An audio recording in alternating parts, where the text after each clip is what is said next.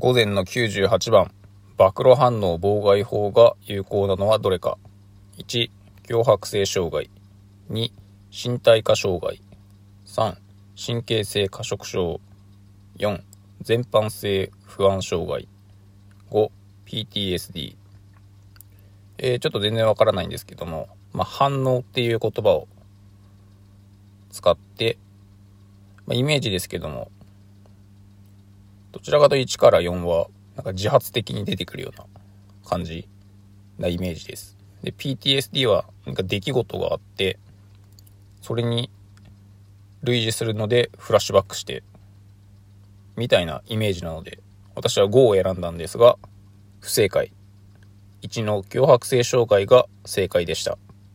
続いて99番。ナルコレプシーに認められない症状はどれか。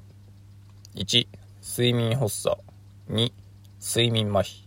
3、入眠時幻覚。4、痙攣発作。5、情動脱力発作。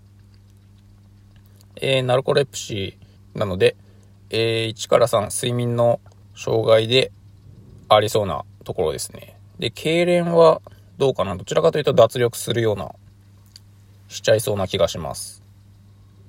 5番、情動脱力発作。ちょっとわからないですけど、まあ脱力するっていうイメージなので、まあ、認められないとしたら4番かなと思って、4番を選んで正解しています。続いて100番。転換について正しいのはどれか。1、女性に多い。2、単純部分発作は意識障害を伴わない。3、高齢になると転換の発症率は低下する。4、熱性痙攣の半数以上は転換に移行する。5、症候性転換は特発性転換に比べて予後がいい。え、1番。ちょっとわからないですけど、記憶だとどちらかというと男性の方が多いような気がします。